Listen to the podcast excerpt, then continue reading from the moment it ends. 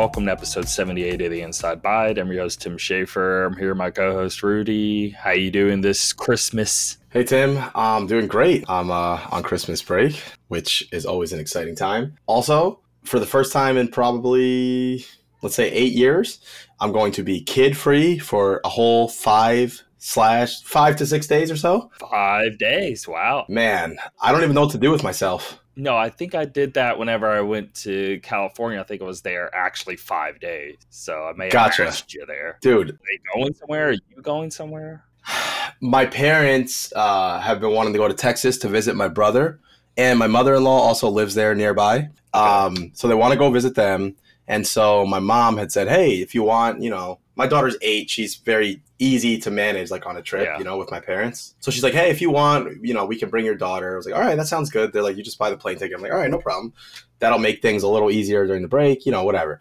But then my mother in law hasn't seen the kids in person since, man, it's got to be like six or seven years now, just because she lives all the way in Texas. So I'm guessing she was wanting to see him as well. Yeah, yep. So she was, she was like, she's like, no, she's like, no, I want to see both of them. She's like, please bring them both. I'll watch both of them all week. They can stay at my place, whatever. And so I told my dad, and he was like, you gonna buy the other plane ticket? I'm like, yep, I'll buy it, no problem.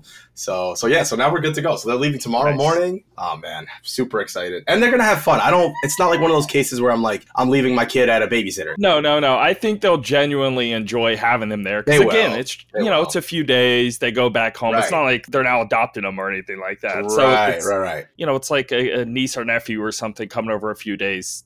Technically, you're not Right. going to be bothered as long as you know it's just a few days. You're not actually spending the rest of your life having to care for them or anything. So it's a whole different ordeal. Comes to Yeah. grandparents, aunts, and uncles, whatever. So yeah, Exactly. I'm sure they'll actually enjoy their company and everything will be totally fine. Where did they live again? Um, Texas. They both live that in? Houston. Okay. So that's where they'll be going. But li- like you were saying, like, you know, it's like going to your grandparents' house who haven't seen you in a few years. Like, they're going to be spoiled the whole time and have fun and, you know, Yeah. it'll be a good time. So Cool. When does your school start? I start on the third. So it's perfect timing. Okay. Okay. They come back on the second, sometime in the evening. Pretty pumped, man. So this episode's gonna be just us going through a bunch of different like bits of favorite games of the year, favorite shows, music, movies, uh, biggest flops of the year, biggest impacts in terms of news stories, and then we're also gonna get into all of our gaming stats of the whole year of how many hours we put into this and that on different platforms and stuff. Yep. It's a holiday episode, let's say. Hey, Tim, you're, it's just. So we lost a bunch of audio there, and I don't know where it messed up. So what we're gonna do is we're just going to go from five to one yes. and just relist our five here. And we oh we talked about so much stuff with so many different that games. And we're just losing it all. So I think this is the first time this has ever happened. Which hey, I guess is technically good because it's like Yeah, uh, what yeah, year and a half of doing this, but I'll do a shotgun version of. um uh, God, that's so weird. That sucks. So yeah, just go five and we'll ping pong back and forth, five, four, four, four, kind of. Okay. So, like Tim said, yeah, we got really in detail with all these games. So, you know what, Tim? Can I just do my five through two? You do your five through Yeah. two, then we'll talk about one. Okay. So, I had mentioned, I'm to try to keep this real brief, unfortunately. I had mentioned Rollerdrome, how I love the Tony Hawk aspect of it, the shooting guns in the air, the slowing down time, super stylish, super cool, very fun, addictive gameplay loop.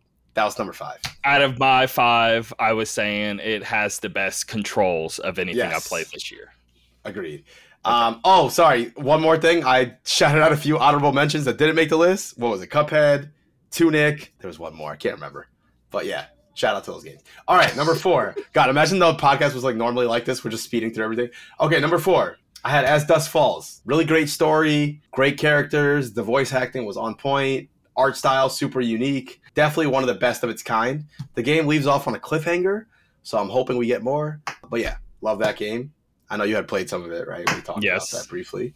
Um, Horizon Forbidden West, I had definitely harped on the fact that I feel like this game got shafted, kind of. It came out very close to Elden Ring, beginning of the year. Didn't really get the attention it deserved. So, yeah, I wanted to mention it because I think the gameplay is so much better than the first in this one. The story's still good. It's fun. Uh, definitely deserves to be up there. So, yeah, that was number three. Number two, God of War Ragnarok. Talked about how the combat was phenomenal in this game kind of gave me that that same feeling of satisfaction when you beat like a Elden Ring boss or Dark Souls boss. Story was excellent, but yeah, the combat and the end game is what took it for me from like number four, five spot on my list to number two. With God of War, we were saying and way more drawn out, but that basically it's a gigantic upgrade from one because we were worried it was going to be more of the same. But the gear in this game is far superior the verticality is far superior in this game. In terms of story, I'd say it has a similar flow, right? Yep. And yep. it really is just part two of the same story, but everything's just amped up. Even playing at a higher frame rate alone makes the game so much better too. I just think it really is a good definition of like like okay, it's like Twisted Metal 1 versus Twisted Metal 2. How Twisted Metal 2 is just far superior in all of the, the mechanics and the gameplay aspects that it added. It's the same in this department. The way you get the gear, the way you level up, the way you uh, can attack things in the air and get far more combo than you could yes. prior. Uh, a lot more weapons. It's just far more options, far more diversity. Agreed. Yeah. Totally agree. So I'll stop there for now so you can do your five through two. Splatoon 3, I do think it's the best multiplayer game I played this year. Really, really fun. Number four, Pokemon Violet. I was saying on how we're really starting to get into the vein of these games to where, oh, it's an open world game, but there's not 5 billion items all over the map. and it's more about you exploring and finding stuff yourself. It works really well for Pokemon because in Pokemon in general, you're always trying to find new Pokemon. And the fact that you're exploring through all of these different caves and mountains, finding new Pokemon, and the exploration is so fun and vast, which fits so well in the Pokemon universe. Mm-hmm. Uh, number three, Vampire Survivors. I'm just highly addicted to this game. I'll whip it out any moment now on my phone and just play a few rounds. Even if I feel only got like 10 minutes, I'm out and about. Okay, I'll play five minutes, try to get as far as I can because you're gonna die pretty quickly within a few minutes. Oh yeah, and it's the perfect like jump in, jump out sort of game. Play around or two. You think you're just gonna play around, you probably end up really playing about 30 rounds. But it's so addicting. It's so hard to put it down. uh, my number two is Xenoblade Chronicles 3, best JRPG I played this year. I I'm looking at my list here, and there really is just like sort of one of every sort of genre and style here throughout my list, which is really funny. I just noticed that. But if we look at because we're gonna go over like what exactly we played and how much time we put into what. I'm at 98 hours of this game. I just think it's phenomenal. I still have a lot to do. It could have been a lot shorter, but I really enjoy these hero quests. Basically, their side quest you'll come across like an npc that's pretty important and you can go on these missions for them and if you complete it then they can be put into your party and so you'll have your six members at all times but you'll have a seventh which will be a hero you can also put in your party and so you can shuffle them in and out with whatever and each one of them are like really in depth really actually important to the overall story. Just has a lot of narrative to these characters. You actually care about them. Plus, it's almost like collecting them like Pokemon. There's so many of them. So it was quite surprising that there's so many, yet that each one of them actually are interesting characters on top of it. So I, I love that aspect to it and I feel that's where I put the most time in because anytime I find one, I'm like, oh no, I don't care if it takes two hours or 10 hours, I'm getting this guy on my team. I feel you. What happens too is it's not just that you can add them and then now they're the seventh person. Well, when you add them too, they unlock a new weapon. So the new guy, it could be um, a dude with dual pistols, right? Well, once you get him into the mix with your other heroes, finish all the quests with them, now you can select one of your six main people to equip the weapons that you obtain from this hero as well. And so now you can play a whole new class, and each character has their own specific weapons and uh, play styles. So there's such a diversity of play styles. So it's really really fun because of that. I just love this game. It's it's it's a masterpiece in JRPGs. Every single person I've talked to who's played this game says the same exact thing you just said every time. Yeah, really good. And then our number one is the same number one as it should be. Of course, That is what? Elden Ring, baby. The game that took over this year. Yes. no game like it. I mean, come on. It's just, it was a phenomenon. It still is. Every day I'm still seeing new posts, new videos, new things being discovered. The game is huge, incredible game, man. And I can't tell you how many people I know personally that played this game and got obsessed with it that don't normally play these types of games. People that are still worried about playing it and thinking that it's like hard and all of that, you could spend 15 hours in an area to where another player would probably only spend 30 minutes once they've mastered the game, sort of thing. But it doesn't matter because those 15 hours of you just in one little tiny area still has so much content in it and still so much for you to find and explore. And you thinking you suck in really doesn't matter to this game because under every rock there seems to be something to find and Right. something rewarding as well something for you to use and you to learn from and then like no matter how slow or how bad you think you are really doesn't matter because you're going to constantly be rewarded regardless and uh, Totally agree. i think that's Totally agree. why this game is so good It's just, it, man, the thing that they were able to pull off, like where everyone around the world is playing your game, everyone's talking about it, everyone's sharing, um, there's art being made about it. it topped out the npd records even still now like i think it is number one top sold game of the year over like call of duty and pokemon and all of this So like nuts, the fact that they hit that high and mass appeal, I didn't think they were going to do it. I mean, like, of course, this game was like really uh, amped up and excited for from software fans, but people who don't play any of those games, like the fact that so many new joined from this moment speaks so much volume to how good it is. Agreed. Totally agree. What a game, man. All right, let's get into some other categories here. First, favorite animated show of the year. Uh, I have Cyberpunk Edgerunners here.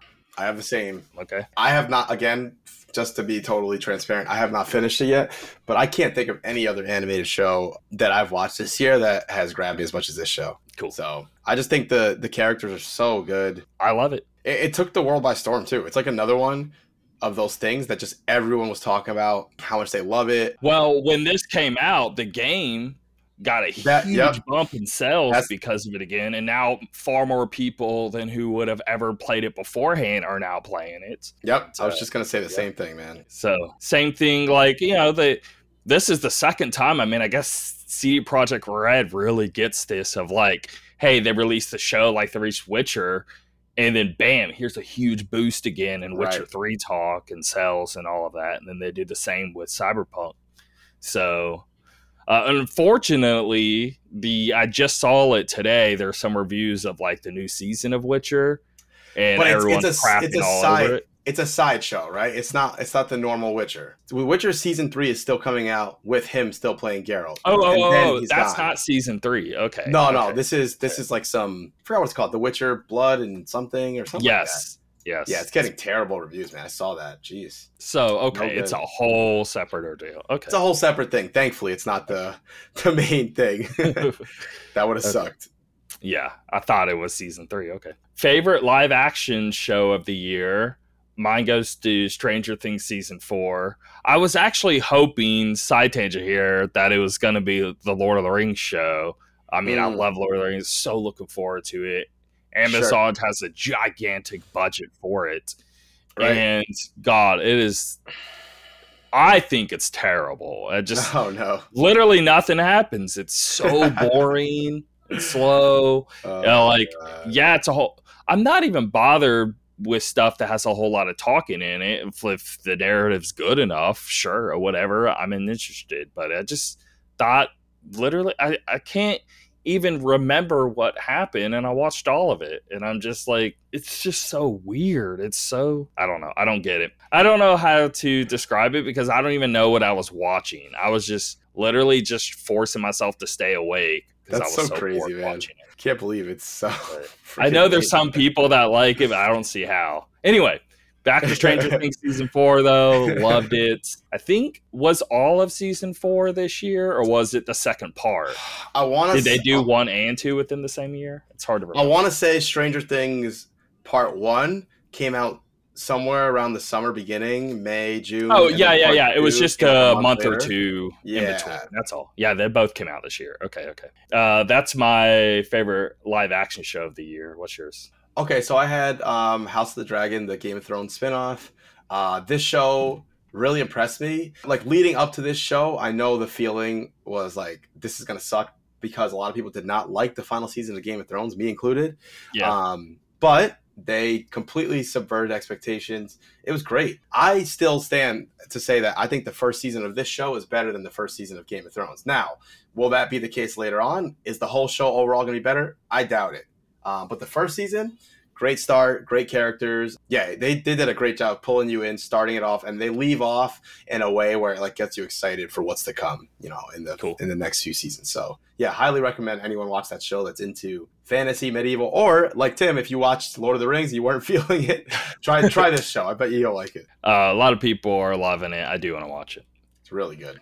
Definitely Favorite movie of the year? I have the Batman. This Really is. I liked. Uh, okay, here comes hot takes. Hot take. Come on, get ready. so, of the trilogy of the Christopher Nolan movies, right, I like Batman Begins the most out of the three. the first one. Okay. Two is a great film. I love it. I love uh, Dark Knight, right? Sure. And then uh, Dark Knight Returns, I thought was like there's some good parts, but it drags and it's a little boring. It, it's Sure. not nearly as well paced as one and two, and that's the weakest for me. I like the Agree with that. Batman more than the Dark Knight. Okay. That is definitely a hot take. I mean, I listen, I love the movie. I still like Dark Knight more, but I I could totally see all jokes aside, I could totally see someone liking this one more than the others. It has a different tone, you know?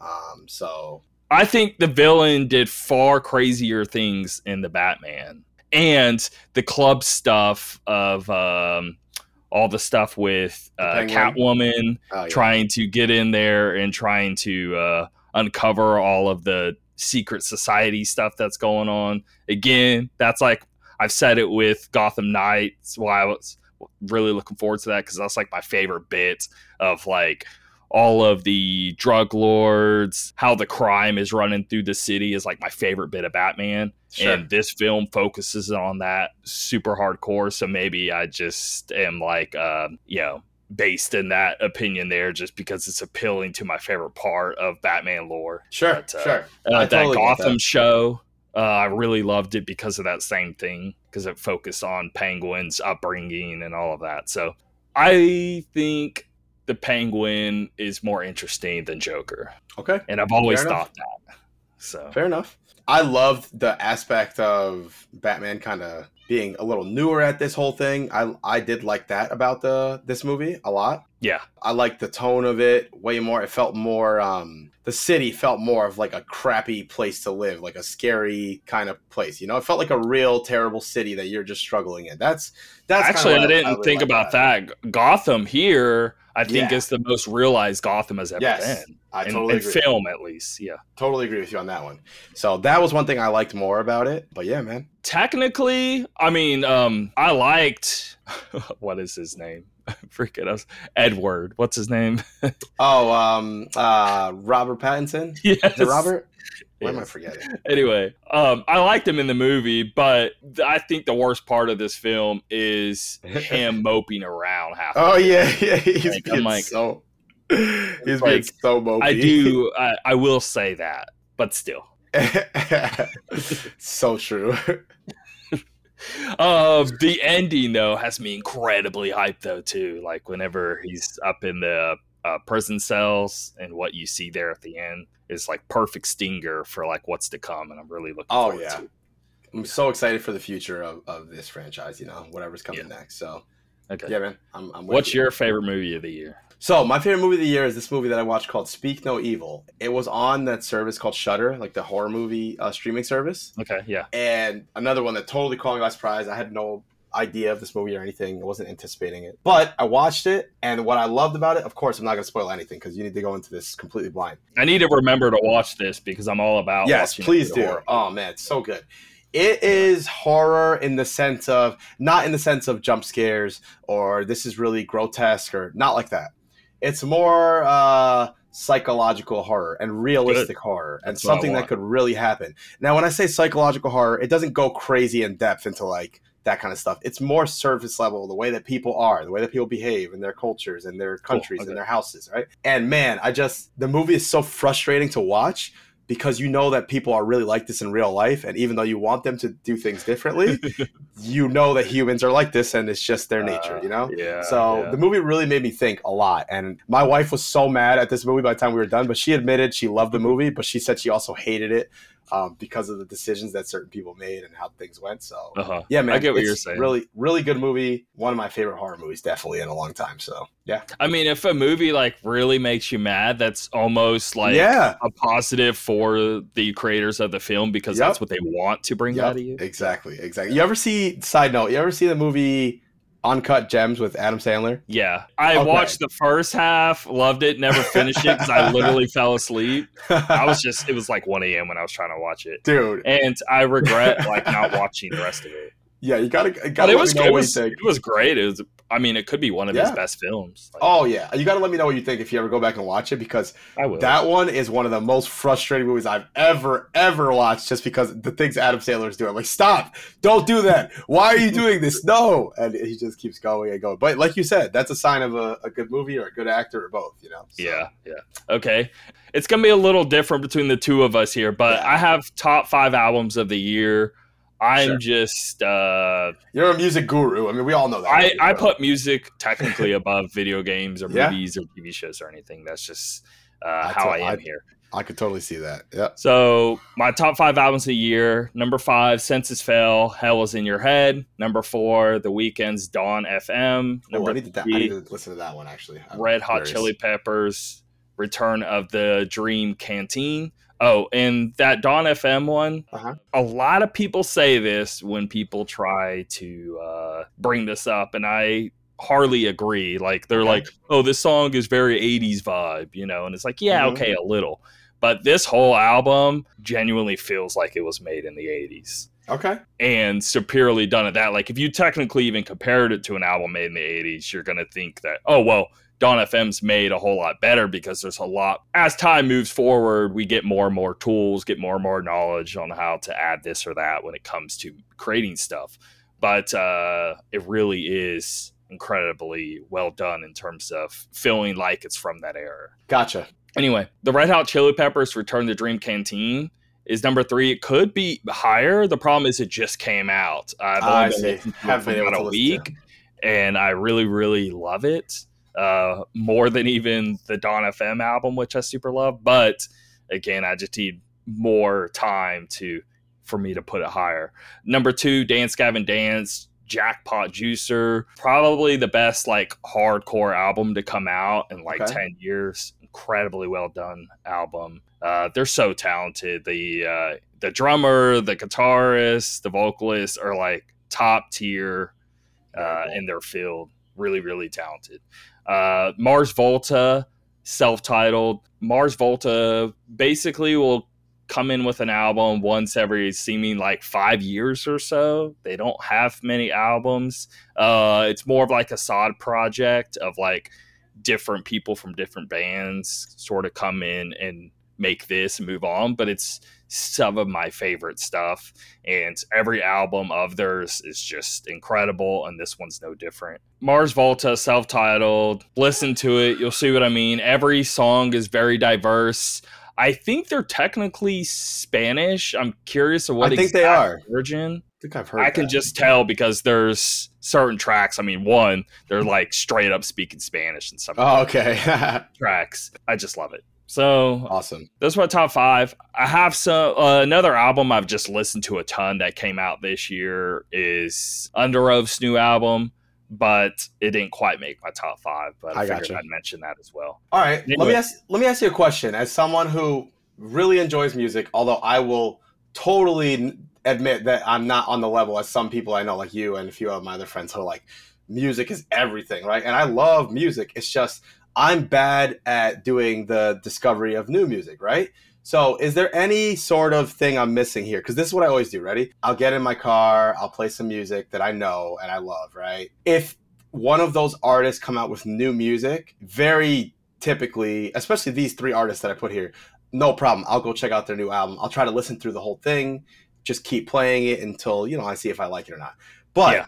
like for me to get in my car and then let YouTube music just keep playing new music, it's very hard for me to just let it happen and enjoy the music because I don't know the words, I don't know the song. And that's the point. Obviously, I understand that. But I'm trying to find some better way. I think I'm the same way, I, but I will tell you the answer. Okay. Okay. So Okay. I need to know this because I, I want to branch out more. here's what you need to do you need to play a song or an artist that you do Okay. like, right? Okay. Okay, here's one trick you can do. Whether you're using Spotify, YouTube Music, whatever. Play Right. the last track of the album on purpose. Skip it to the very end if you need to, because the Okay. very next track that plays is going to be something of a similar Similar. Yeah. uh, style. Okay. And then listen to it. If you like it, whether you know it or not or anything, if you think you even like think it's good on any level, like Right. I, I kind of like this, right. go ahead and click the album that little- the song is from Okay. And actually play through the album. You don't have to play beginning to end, Right. but play with the first track, around. skim around, jump around, play the next, listen a bit, listen a bit. Okay.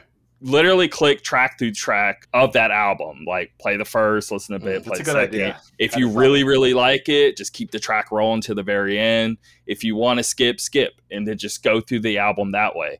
Okay. Once you go through that whole album and you're like, okay, I really like that album, save that album. And then as you keep doing this, or you can just play a single track, right? Right. Right. Um, from something. And a lot of time, Spotify and YouTube Music and plenty others will do. If you play a single track, it will also play similar music out from that, right? And the very next track that plays will be something different. But always go into the album itself and explore that album I see. it's hard to get into the habit of this Right. but once you start doing that next thing you'll notice like okay whether it's rap whether it's rock regardless of the genre Right. play a song you like let music after that play and if it's something you even slightly like immediately dive into the album and play Okay. through the album That's a and good the idea. next thing you know you'll have literally within a week you'll have 30 or 40 albums stacked up of stuff and then you need to actually get into the habit if you like that album you skim around it and you're like okay yeah i like it as a whole and you save the album actually then try to actually listen to the whole album That that's the hardest part. Is actually all the stuff you have at. don't try to listen to the full album from the beginning that's the Right. mistake a lot of people make Okay. Okay. skim through it, make sure you like it, the whole Then- album, then add it. Then later on, when you're in your car, you're home, you right. You're playing a game, whatever the case is, Right. play that album beginning to end. Let it play. Don't put it on shuffle. That's a good idea. Do play a game. Uh, play it in your car when you have to travel, whatever the case is, and just listen through that whole album. Only do that to the albums that you shuffle through and seem to like. All right. Thank you. That's actually very helpful because I've been. This is something I've been trying to. I've been kind of struggling with for a while. But the whole the the aspect of like you don't have to listen from beginning to end. You can jump around first, see if you like it, and then Yes. that actually will then later on save it and then put it you know and then play beginning to end Gotcha. after the fact once you know you like it Okay. so like this bit right here like uh any Hoobastank album literally like Right. Play a single song from Hoobastank but make sure you're not like selecting the album selecting the song if you're up in the album of a Hoobastank album I guess Right. you can technically select the last song like I'm saying fast forward to the very end and just see what pops up next I see. I Right. see. Okay. and then Okay. just keep clicking next on whatever song pops up next until it's a song Right. that you kind of like. You don't have to like love it because you're never going to love it at first, Right. Right. Right. That's uh, true. especially if it's different enough. But just get a feel for it. If it's a song you kind of like, then you kind of like the album and you skim through that. So it's a lot of skimming until you. That actually makes a lot of sense. See, and I knew you'd have the answer to that. All right. Well. that that being said, I kind of wanted to. So, number one, I'm going to mention a few um, artists that I do listen to a lot these days, and then also I wanted to point out a book I've been listening to on Audible. So I'll throw my own little bit. In there. Okay. So first of all, like Hoobastank has been that's been a band I've been listening to. That is the band that got me into anything outside of like hip hop and rap. So I'm so grateful for them for that aspect alone. Like I never ever when I was a kid, it was only like rap and hip hop. That was it. So uh, they're the ones who pulled me into that that field, and I'm so glad they did. They've they're kind of like what you were explaining with the Mars Volta. It seems like they're they're doing fine. They don't need to be making music all the time. They'll make an album every five or six years. You know, come out, and I'm always there for it. I know the whole meme is like so many people only know. I I was happy when you said you actually knew them because so many people only know the The reason. That's Reason, all they know about them, and they've made so much better music than that. I thought. I think the, first song that I ever heard was that "Crawling in the Dark" song. Oh yeah, I mean that's a banger, man. Yeah. I, and I, still think that was day- because of so it was a snowboarding game. Oh, it was probably in Uh, something. Yeah, yeah, yeah. They had a lot of games. Of actually, a fun fact about them more recently. Do you remember that Sonic game that came out a few years ago?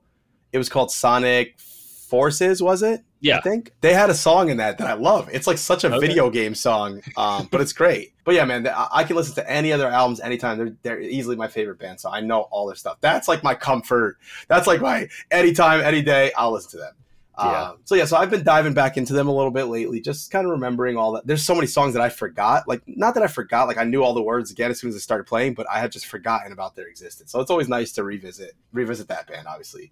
Uh, Rise Against is a band I've always enjoyed as well. Although their last few albums, I think I did the thing that you just mentioned. Like I listened to one of one of their albums, a few songs here and there. I wasn't really feeling it, and I kind of just but dropped see, off. I don't like anything like basically the last ten years of music they've made. I don't. Like. I yeah, same with me. I I don't know why. The last one I really liked was I think it was Endgame. I liked that album, and then they've made like three or four albums since then. And I just I don't know what it Mm-hmm. I haven't been into it. So I'm making a conscious effort to try to listen to their new album. Just give it a try again Yeah. and see if I get anywhere. So we'll see how that goes. I just started again. I, I Um, listened to this Nowhere Generation actually recently. I've tried a few times, Right. and into it. regardless, I still can't get into it. I think that uh, unfortunately that might be the result, and then I'll go back to listen to the Suffer and the Witness and Siren Songs of the Counterculture or something. I mean, that's how it always goes with them. yeah, And then one other one is Dua Lipa is a relatively newer artist that I've been getting like it's been like probably since 2020. I've really I like just oh my I love her music so much now. In 2020 I started listening to her new album just randomly. Like I'd hear the hits on the radio obviously, but then I started listening to her whole album and I'm like, man, this thing is hit after hit after hit. Like there's so much good like music on here that you can either just sit and chill to, you can dance to. It's just like the perfect, for me at least, the perfect kind of music for anything. I can listen to those songs over and over and over. And I never get tired of it. So she's working on a new album. I have a few like pop female artists that I actually really like. Sure. Um, she's how do I put this? Um, she's like mega big, and these other artists that I'm gonna bring Are aren't nearly as big, but it's still similar vibes. And Sure, see if you can remember here and like dive into and see if you like it. Uh, yeah. one yeah. is lights. Uh, another I'm, gonna, one I'm just gonna is type them right here just so I have it. You said lights. lights. Very similar vibes. Okay. Um, another one is CHVRCHES. Oh, I've heard of them. Yeah. Yeah.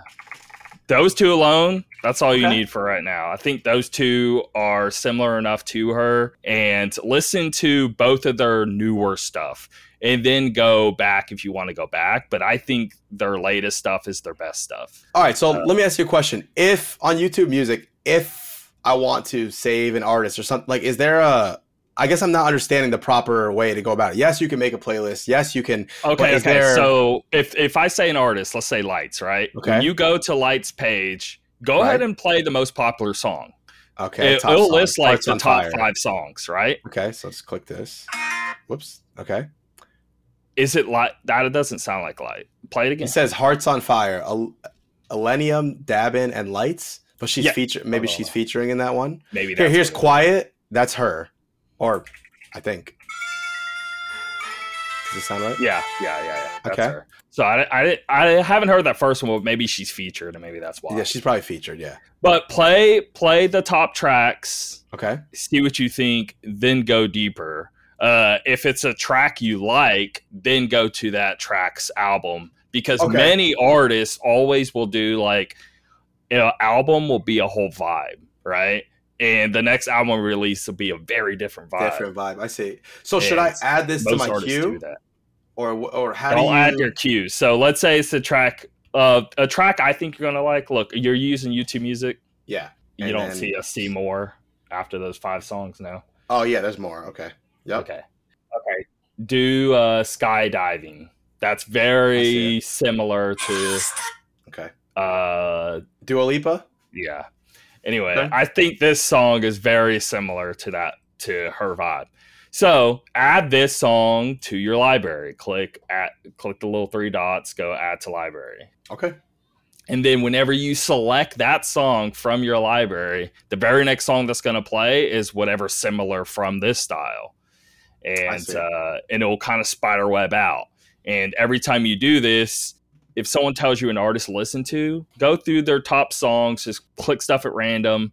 You find something you like, add it to your library, Okay. and then you can dive into the album or you can play that track individually and then just see what it auto plays next to Okay. find something different in that vein. Very cool. Well, everyone listening just got a tutorial on uh, finding some new artists. Now you guys know if you're struggling with the same problem as me. now you know what to do. Very cool. All right, I'm excited. I'm gonna check that out. So Now, Lights is very, very like just like Dua Lipa, right? you got it. You got it. Okay. Anyway, just like her, it's I would call it bubblegum pop almost. Okay, Is, is okay. what I would call it. It's very girly poppy, but it's good. I don't know. Sorry. I never in a million years would have imagined that I would like this kind of music, but I'm just like I've gotten to an age now where I'm like I'm not gonna not listen to a song because it's a certain genre or a certain style. Like if I like it, I'm I like it, you know. And yeah, 10, 15 Yeah. years ago, I'd be worried would- about like Yeah. people Yup, judging same. me for liking this and liking that, but I'm, I'm completely over it at this But point. yeah, man, I uh, her album is one of my favorites, and she's apparently working on a new album. She said it's like fifty percent done, so I'm waiting for that, whatever that is. So, Okay. oh, oh, sorry, very quickly, I wanted to mention on Audible, I've been listening to this book. My brother got me on it. There's five books in the series apparently. First one came out in 2020, so this author is just cranking these books out. It's called Dungeon Crawler Carl, and what it is is it's this genre of books that's like uh, literature, but it's like an it's like video game literature, right? Think like Ready Player One, although in my opinion, this is way deeper and way better than this. It's like an RPG, right? So the premise of the and this is no spoilers. This is like the, the whole premise of the book. It's very interesting. So basically, at this random time, if any human being is inside or underneath a car roof, any sort of roof above them at any at this random time, these aliens from this other planet come and they basically crush every building, every structure, everything that's like that. Just crush it down to the ground. Just completely everything is dead. Any human who was in a building, any human who was in a car, anything is gone instantly at that time, right? And what the aliens want to do is they want to to use all of these materials that they've now crushed and compacted for resources for their planet or whatever, right? That's a general outline. So if you happen to have been outside at this time or not underneath a roof or anything like that, you survive, right? And the hmm. aliens then send you this message that says basically, "Hey, we're starting this tournament. We're using the resources to build this underground facility, like a very, very deep underground facility. Everyone who's survived can either stay outside and try to fend for themselves, or Underground they can go facility on Earth. on Earth. Yep. Okay. There's this big, huge underground facility, and it's um, it's like a dungeon. It there's 12 floors, right? Continually goes down and down and down. You can enter. They're like you have 30 minutes to enter at any of the access points, or you're locked out forever. Um, so Oh, wow. you, he finds an access point, goes into it, and it starts from there. And when they're when the human is in there, this guy Carl that we're playing as, it turns into like a video game. He's got he's got predetermined stats based on his life.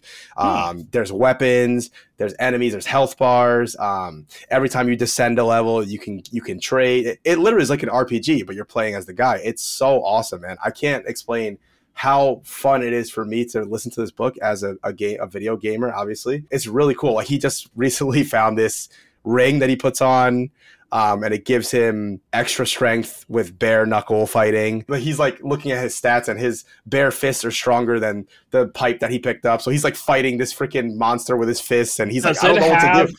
that extra layer of dialogue in the book to where he's genuinely freaking out at first because Oh, yeah. of the situation that's unfolding and he feels very real.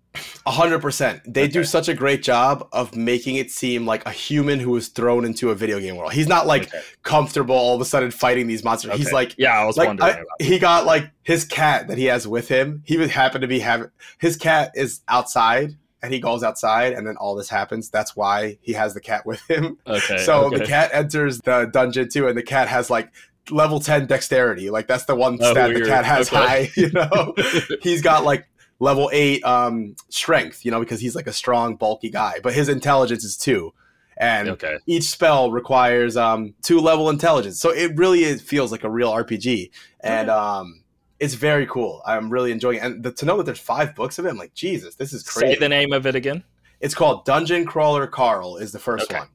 And the last thing I'll mention is like they mentioned that the number of people who have survived and are in the dungeon currently, and remember the dungeon covers the whole world's surface. Like these aliens have comprised this whole thing somehow. So someone in China and someone in US might be both entering the dungeon at opposite ends of the Ah, world. Okay. Um, there's like three million players, and they want them to continually, as you go far, further and further down, they keep they close. now, did you point. say anyone who wasn't outside died? Yes, anyone who wasn't anyone who was under some sort of roof above Yeah. their head, dead instantly. Hey. Just crushed. And and so there's timers for like the book will do a really good job of saying and again, everything I've said so far is all premises. I'm not getting into anything. yeah. Every chapter will say like 4 days left until level 12 dungeon collapses. They, they each Oh, they each collapse as you go. Okay. And we're talking about 3 million people. So like Okay. already a ton of people died and and I'm only on floor 11 like i'm just getting into the book now like i'm maybe like If I were to guess, I would guess like literally half died on the first level. oh yeah yeah. Huge huge amount on the first level. But but then uh, apparently there's like very video gamey stuff going on certain floors there's merchants who can give you these things to bypass this or survive that Hmm. Okay. then certain dungeon entrances to get to the next level there's bosses in your way and stuff like you know so it's it's really really Huh. cool i read ready player one and i was like this is a fun cool thing for people who like video games but this took it to another level i think it's way way better um, Okay. so yeah man That sounds really interested super cool so uh so yeah i'm gonna keep going on that Okay. Next here, what video game would you bring on a deserted island? Just for a fun question. It doesn't have to be a video game release this year. sure Now, sure. Any rules can apply of like how the game works. You don't have to worry about like, well, we won't have internet on the right right, island we or we won't have electricity. that. Just don't worry about any of that. But if you had just, you know, typical one game with you, literally on the island, who knows how long you're going to be on the island, what would you bring with you? man this is a hard one like i feel like i have so many games in my head but oh oh man hold on i want to give this another second to think here do you have one in I'll give my no? answer. yeah go ahead, go ahead. Uh, I just thought of one Final Fantasy 14. ah great choice I mean, thousands of hours, genuinely good plot. Uh, I can go spend 10 hours fishing. I can go and uh, spend tw 20 hours doing dungeon stuff. You know what I mean? Like, uh, Yes, the yes. diversity would be uh, really good, be a good island game. Honestly at this point i might bring i might bring something like elden ring because i feel like That's a good pick because, Yeah. man, there's so much that I, I really fully believe not a single person has seen Oh, no everything way. in this game. Right? no way and and you can do new game plus one two three four five six seven you can get into pvp you can i mean there's so so much you could do so Mm-hmm. That's a good pick. That's the first one I think of off the top of my head, probably. I mean, that's a good pick. Yep, yep. So I'm a I'm a Final Fantasy fanatic, and I, I'm gonna go with that. All right. Yeah. Uh, biggest flops of 2022.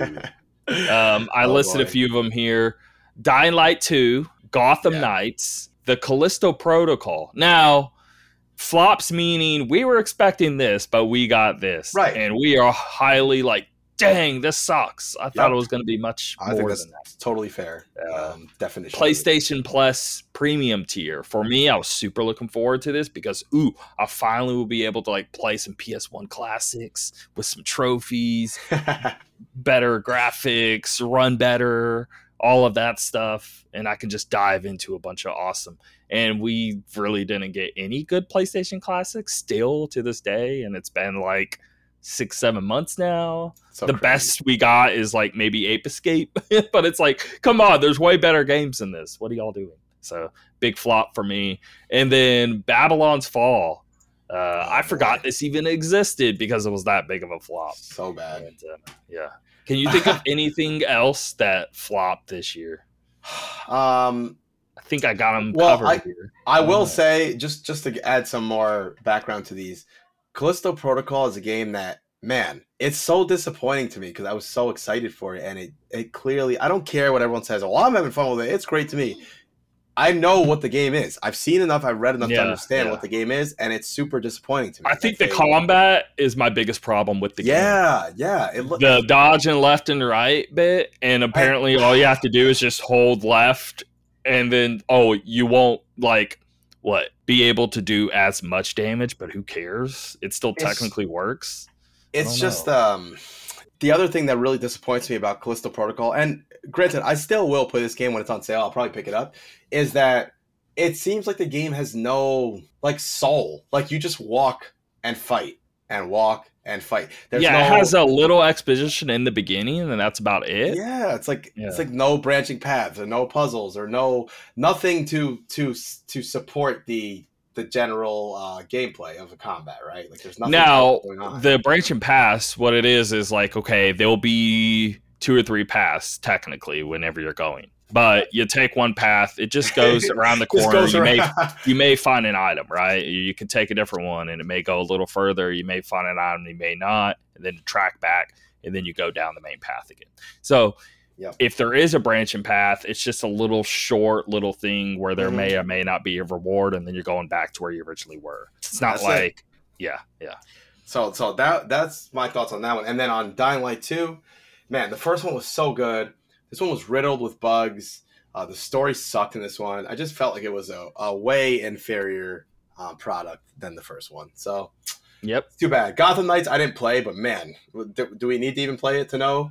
Babylon's Fall, another one. Um, I'm good. I don't need to play those. yeah, I'm good on those. And PlayStation Plus Premium tier, yeah, they've dropped the ball on that hard. So yeah, I think yeah, and that's a that's a very personal thing with me because I really was looking forward to uh, playing Sure. some great PS1 games, and it just didn't happen. And that was the only it. thing I was looking forward out of this whole tier system of being like, Uh huh. okay, well, it's not going to be as good as Game Pass because they're not going to be able to like have the funds to get this big get day one or this big get day one, or they won't Right. put their first party games day one either. But maybe oh, I can get enjoyment out of these classics. But I but I didn't get that either. So all it really is is games that have been out years at this time, even though they're great games. If a game is big enough, I'm going to get my hands on it. So it doesn't really help me out here. Game Pass helps me out because it's, again, like High on Life when it dropped. I'm playing it when it drops. And it's a big game from the beginning. And that's what I'm paying the service for. So I don't have to 60 bucks here, 70 bucks here, 60 bucks here, 40 bucks here, 60 bucks here. Like it saves me hundreds of dollars by the end of the year. So Yep. And that's that's how I've been. Um, I'll talk more about it later, but I, so one of my students gave me a fifteen dollar Microsoft gift card.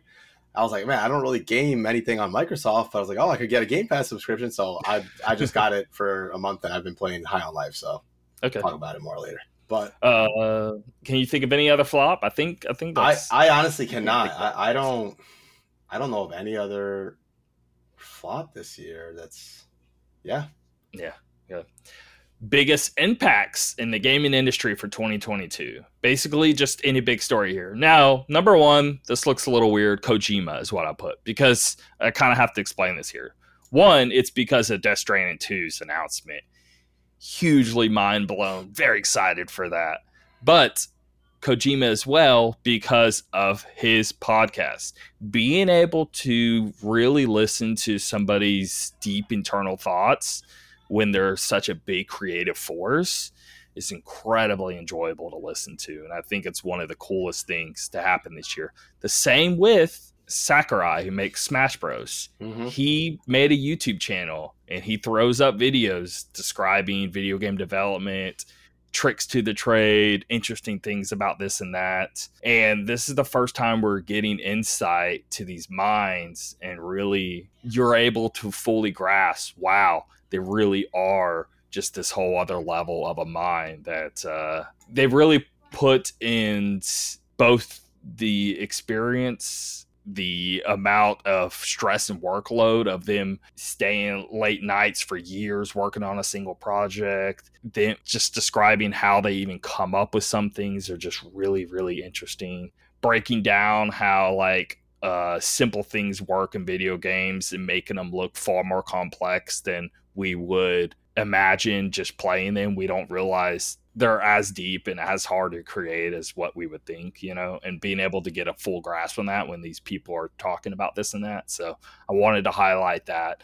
Uh, Kojima's podcast specifically is probably the best in this realm of really getting a deep inside dive on how things are done.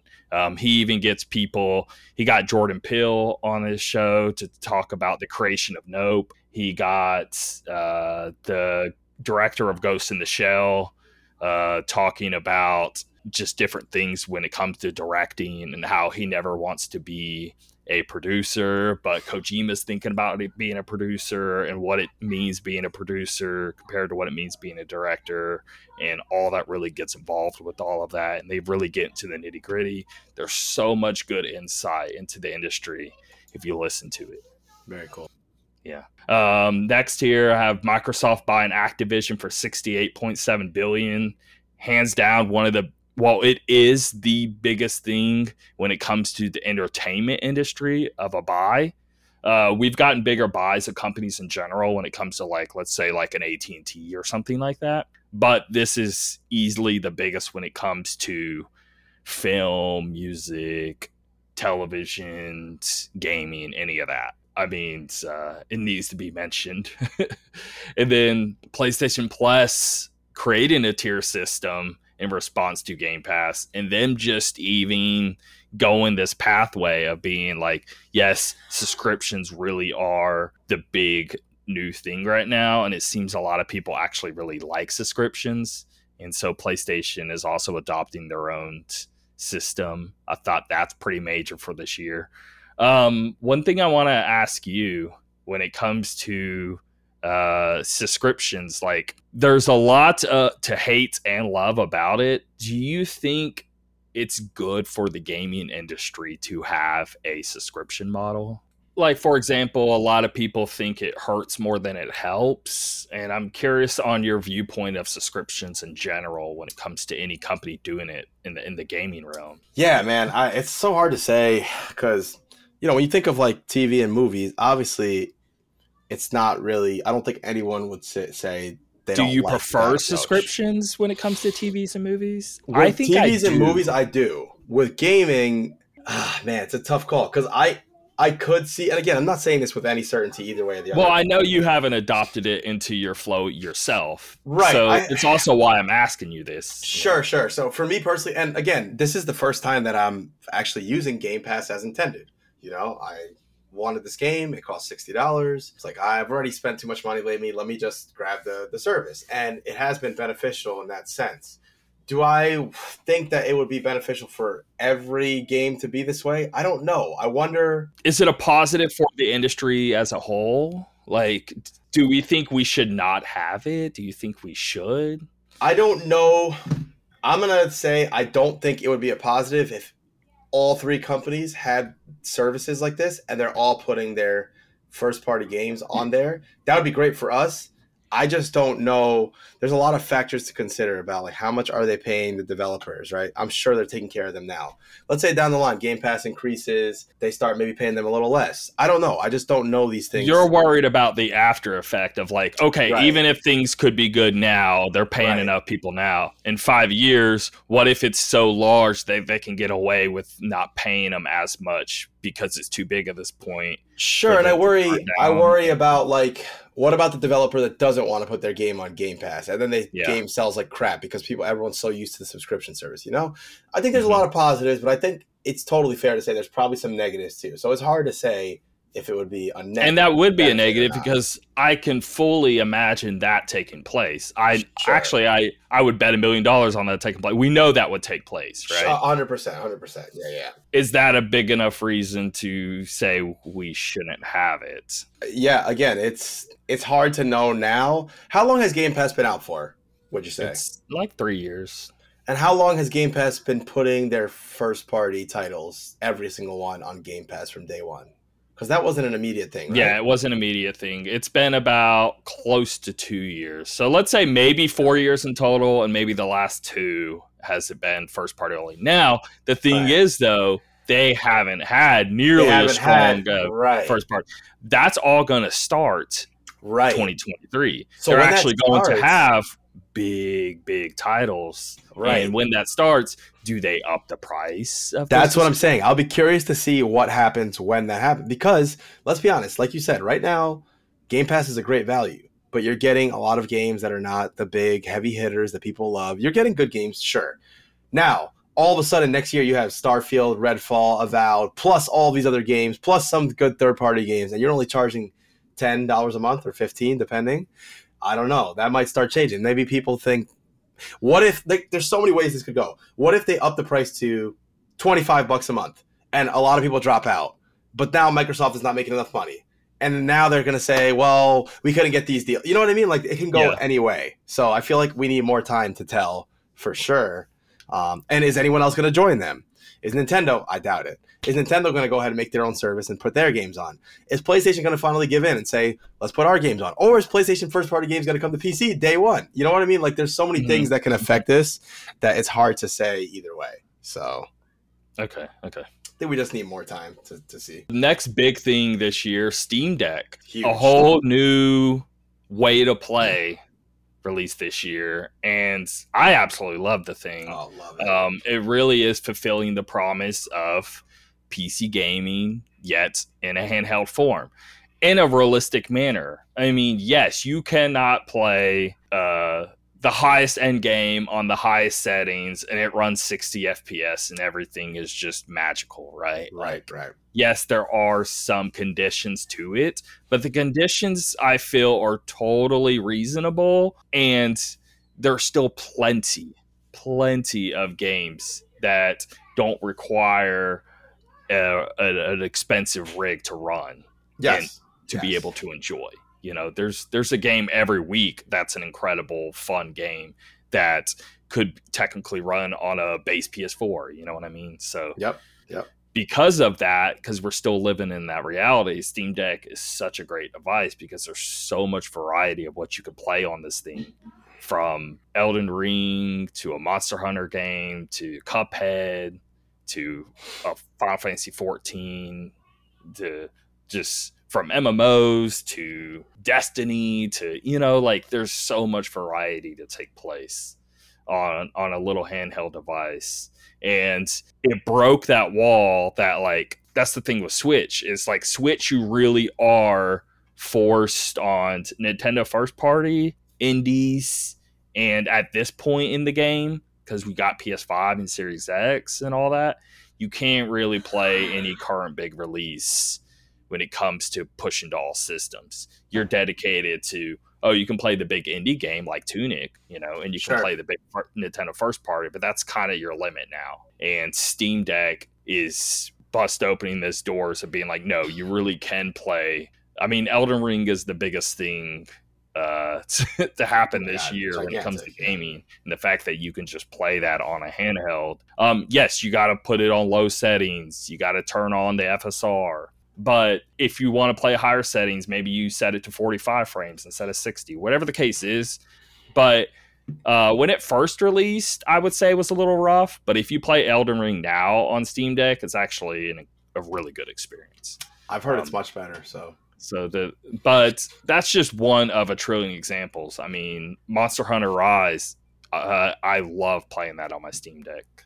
Um, and so, I mean, these are games that are currently big and active, and lots of players playing. There's some few things where I'm disappointed a little here and there when it comes to, let's say, like Halo Infinite. I, I really wish I could play it on Steam Deck, and it's just yes.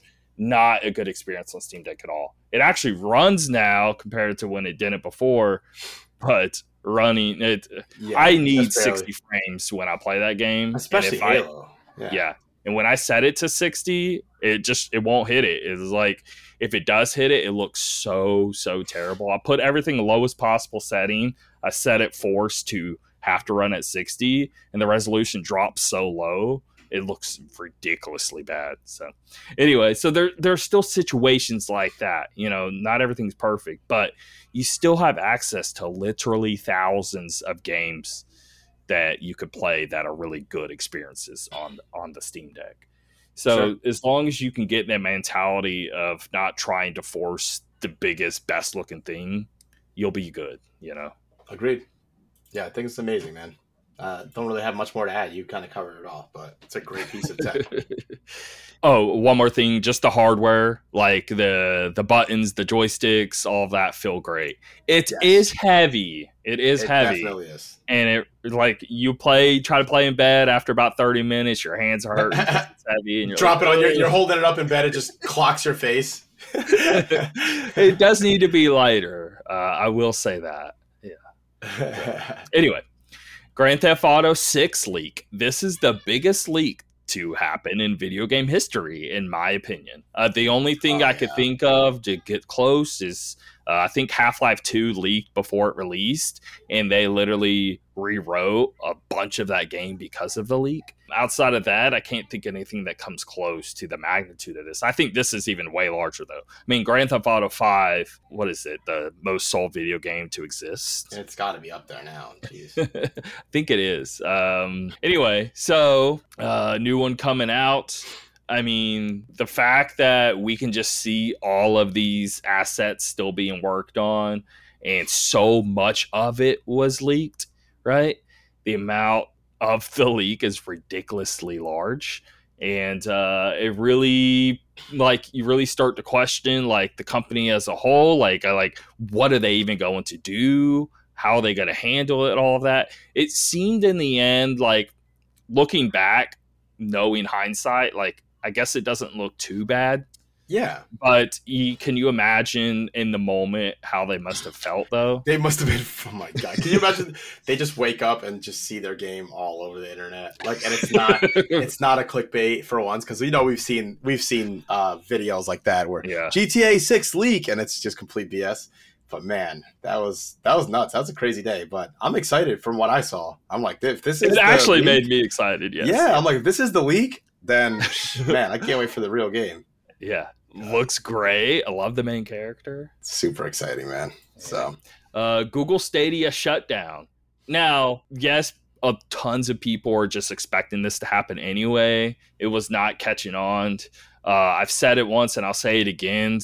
It really is because of the way the pricing model went. oh yeah. Uh, whenever you can get Game Pass for a similar price and you can cloud game, plus you could also just play it native. But Google Stadia, you're forced to only play cloud and you can't pay monthly. You have to actually just outright buy the game. So you're going to drop 60 bucks on the next game and play with actually a kind of a low end PC, even like uh, any of the games, like my PC's pretty like low to mid Mhm. and it's far better than what Google Stadia's PC was. Sure. So like the first thing was like it was a pretty low end PC on top of only being forced to stream plus having to pay full price for the game. I just think it was a bad um, bad thing to give to customers.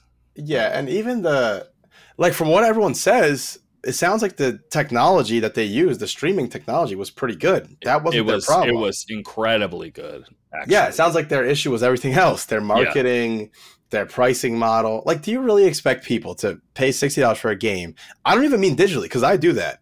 But to pay digital sixty dollars and then not technically like even own the thing, like it's your Yeah. streaming. I don't know. It's just a weird, weird approach. But it's too bad. Didn't work out for him. So I, I'm starting to realize as more years go by that it doesn't matter how much money a company has, you really need to know how to enter this video gaming space. You can't just barge your way in there. Like Yeah. Apple has more money than the federal government, but that doesn't mean all of a sudden that they could make a new system and be successful. It doesn't really work like that. Apple had a terrible time when it comes to their games on their platform Right.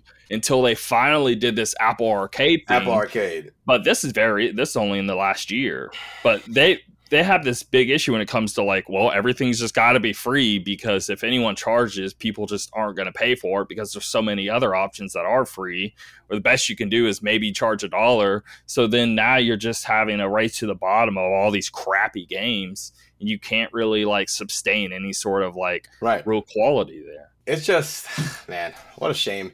I, I think that when people enter this space, they really need to get with the right people, make the right decisions. Like you can't just barge your way in. Get the do that. average everyday gamer, and it would go Right. a long. They'll way. probably do better than, than these big companies could do, you know? Look, I know they're not going to understand everything on like the business side of it all to an extent. I think they would know far really good certain business moves. You know what I mean? But I understand there's far more that they won't know, of course. But why can't they still be a part in whatever they could supply? If you can get that baseline of them just being there telling you, "No, nah, this can't work. This wouldn't work." The, uh, a gamer's not going to play with that. A gamer's not, like it's it's almost like they've they've got all of the deep paperwork stuff. Let's say seventy percent they probably could solve, but it's like that thirty percent of just the actual just basic knowledge that just a 15 year old would know they seem to lack right rip rip stadia hey they refunded everybody. I got the refund. That, I'm, sh- I'm ended shocked. up getting about 200 back. So I'm shocked that they did that. To be honest, good on them. uh, Super Mario Bros. movie trailers. Oh, the man. fact that we actually so got exciting. to see footage of this film, and we were. This is the very first video game movie that isn't like uh live action and right. it looks good on top of it. Like we, I don't know. If, one, have we even got a video game have we movie? Got a video game movie that's, that's not live action. Wow! Now that you mention it, we've gotten a TV show. We've gotten Castlevania, but have we gotten? Have we gotten a movie? movie? Like, yeah. Wow, that's a good. I, am sure there's not. been a few under the radar, like know. the Ratchet, the Ratchet and Clank one, for example. Um, yeah, but that wasn't one you could even go to theaters for, was it? I don't know actually. I don't know if it came out in theaters, but yeah, you're you're right. It's definitely they're definitely lacking there. So mm-hmm. there you go. And that's what I wanted. And before we even knew if it was going to be live action or not, I was like, please, please, please, please, please let it be animated. Mm-hmm, mm-hmm. Uh, yeah, very happy about that. And and it looks so good. It looks great. It looks really great. Can't wait, man. I will admit, like it's not to the extent that people make it out. But yes, Chris Pratt really is like the lowest common denominator. That's the only thing, yeah. to the yeah. other uh, performers in the movie. Right? It's just like, okay, let's go, we are. Right? it's so like basic. Um, and then you have like Jack Black just being Bowser so well. Awesome. You know? Yeah. Um, so I will say that, but I'm it still was incredible. Oh, it's still gonna be great. It's not like his performance is freaking making me like, oh my god, it's just I hate mediocre. this so much. It's just it's just there. It's just whatever, you know, nothing nothing crazy. Nintendo Switch sales surpass Wii and PS4. The fact that the Switch pretty crazy is this gigantic of a device and sells this majorly. Fucking huge, man. A big talking point this year: the 30 FPS Finasco. Just give there it up. There are still games in current gen trying to release at 30 frames. Stop. If Don't you find yourself typing on Facebook or Twitter or any of those, something along the lines of, and I quote, I don't even see the difference. I don't care. Just stop. You're not helping. You're just helping for this to prolong itself. Just stop. Like, isn't isn't it okay to admit that although you're not really knowledgeable about something that it's a real thing like can we just start accepting that? Because so many people i can't tell the difference. Well that's because you haven't experienced it. I mean that's all it is really. You know you yes. Yes. I don't know. It's just so silly. 30 fps should not be a thing in 2022 like come on give me a break. Don't say and the, the people the creators like you got some balls right. to just think you can just drop a game in current gen at 30 there's games running at 120 what are you doing? We are not in the 30 frame realm. There's games running at 60 that are huge open world games that look better than yes. these yes. exclusive games yes. like it just makes no sense man. So yes um, and then last, just Elden Ring just taking over the whole year and discussions of just people sharing their discoveries. It was Pretty that crazy. it's the same thing with that Zelda Breath of the Wild when that game came yep. out and everyone's just sharing their stories and just oh, man. so neat to see this and that. He's like, wait, I didn't know this existed. I know that right. existed. And someone just yeah. And can you so, imagine that we're gonna be able to do it all over again in May of next year? Yes. Because yes. like there's there's a lot of great games coming out next year but the only game I can think of coming out next year that I think will be a huge conversation piece for the whole year is probably Zelda. Like yeah. Final Fantasy 16 is going to be an awesome game. I know that. I know people will talk about it. But do I think it'll have the legs that Elden Ring or or or excuse me or Zelda Breath of the Wild did in terms of like people sharing videos of things they're doing or exploring? Probably not. It's not that. The only game. game I can imagine being shared and phenomenal that big, even though I don't think it will, but that has a chance is Starfield. Starfield, yep. That's yep. the only game I can imagine to where I if they succeed, right. just because someone exploring a planet that no one else saw and it ended up being really interesting planet. Right. You know what right. I mean? Like I that's a possibility right. of happening. I don't know. I'm still gonna put all my money down on Breath of the Wild, definitely being that over it. Oh but yeah, yeah. I think you're probably right. Do we have a? I can't remember. Do we have a release date for Starfield? uh, no. Okay. All we know is first half of the year. Oh, first half. Man, I was hoping it was the second half because Zelda's going to take over so much of my time in May. Yes. So, Yes. all right, fair enough. But yeah, that's that. Um, let's get into our end of the year gaming stats, and then uh, we have like some basic news things to go over, and we'll be out of here. So. Okay. I wanted to share all of our stuff across Steam, PlayStation, Nintendo, the whole shebang. I want to point out that this Steam Replay is a new thing this year, and yes, in my opinion, they've surpassed just like Steam always does. I feel like they've surpassed all the other ones. This is so incredible. they just give a lot more in-depth stats on a lot of specifics that others Yeah. don't. Yeah. pretty cool. really cool.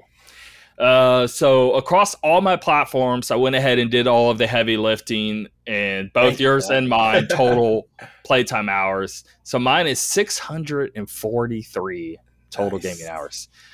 That has to be the most I've ever done. In That's a lot, yeah. Um, I I was very shocked whenever I was going through this and being like, man, I did not realize I was going this hard. Uh, and it's probably because of this show. It's probably it just gives Yeah. me more um, reason to want to check this out and that out, so I can discuss this and that. Well, let's here real quick. Sorry, the math teacher in me wants to do a little math here, right? So let's let's just figure this out, right? So if we got 24 hours in a day, that's 1440 minutes per day, right? In a whole year, we have 8,760 hours, right? Now let's take away, let's just say about six hours of sleep a night. Let's just throw that in there, okay? Yeah, So, okay, 2190, 8760 minus 2190s on average of sleep we need per year, okay? Now we're down to like 6570. Let's take it one step further. Let's use that means you played like 10% of the whole year was gaming. 10% of the whole entire year of free I shouldn't even say free time. Not just free. Time, work. just just time, just time that you have where you're not sleeping was spent gaming, which is awesome. Wow, wow. Pretty cool. I don't know if that's cool, but uh, yeah, I'll take it. hey, think of it that's this a way. lot. if we could if we could calculate somehow the amount of hours someone spends on a much less productive hobby or a Oh more yeah, you know how many people I mean, just flop on the couch and watch TV Right, all night? right I mean, it's got to be way higher so yes. anyway please proceed anyway, and here's where the last 30 minutes of the episode completely cut out. So I'm just going to summarize the last little bit of mine and Rudy's playtime in certain platforms 121 hours on Steam. The big standouts being Vampire Survivors, Final Fantasy 14, Monster Hunter Rise, uh, Death Stranding Director's Cut, Halo Infinite being for me on Steam. Uh, on Xbox, I had a total of 184 hours. Stand ups being Tunic, A Plague Tale Requiem, No More Heroes 3, Wrath of the Witch, White, ugh, Ni no Kuni, Wrath of the White Witch Remastered, Need for Speed Unbound, High on Life, and Halo Infinite with 74 hours. On PlayStation, I had 174 hours total, 113 of that being Elden Ring. On Nintendo, I had a total of 164 hours, with Xenoblade Chronicles 3 being 96 hours, Pokemon Violet at 47, and Splatoon 3 at 21. I wish I played a lot more Splatoon 3, and I will be. Then to Rudy, he had 332 hours on Steam, seeming he doesn't play on Xbox. So a lot of those hours that I was Xbox, he's just doubling down on Steam. Elden Ring at 104 hours. Uh, Halo Infinite, he had 54 hours. Dying Light 2, 25 hours. Ghostwire Tokyo, New Tales from the Borderlands, Divinity Original Sin 2, Proteus, The Quarry, Resident Evil 3, Scorn, As Dusk Falls, Tunic, Trek to Yomi, Somerville, Rollerdrome, Batman Arkham Asylum, Metal Hellsinger, Stray, Dark Pictures Anthology, The Devil and Me, and A Plague Tale Requiem were his standouts on Steam. Now, I'm not going to list all of the games and what I clocked in on Xbox, so I just said the standouts there for me. Rudy on PlayStation had a total of 116 hours, with 64 hours going towards God of War Ragnarok being his highlight there. The rest being Horizon Forbidden West, and then a bunch of small stuff after that. He had 101 hours total on Nintendo, 59 being Triangle Strategy, and 42 being Bravely Default 2. Now, this is only half of his Bravely Default 2 total hours because he played the rest the previous year. And that's it for our game summaries. He had a total of 549 hours on all platforms. I had a total of 643 hours across all platforms.